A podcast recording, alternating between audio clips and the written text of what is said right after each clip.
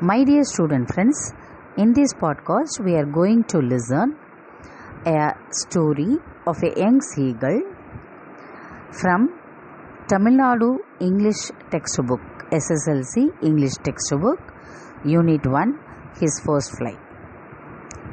His First Flight by Liam O'Flaherty tells about the need for courage and self-confidence to overcome fears in life. Hear the story. A young seagull looked desperately at the vast expanse of water that stretched before him.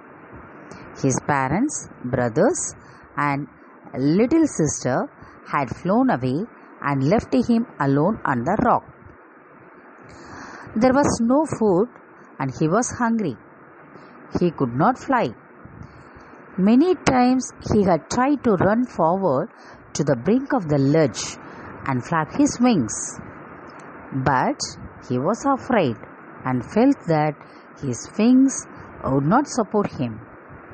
Despite making countless efforts, his parents could not persuade him to make an attempt to fly.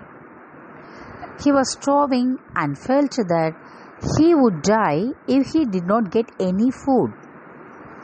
He saw his mother tearing a piece of fish with her beak.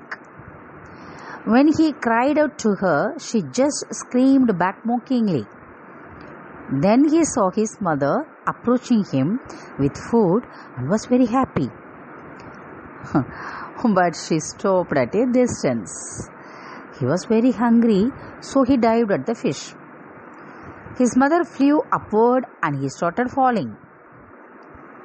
He was terrified for a moment, but then he realized that he was flying. In this way, he made his first flight.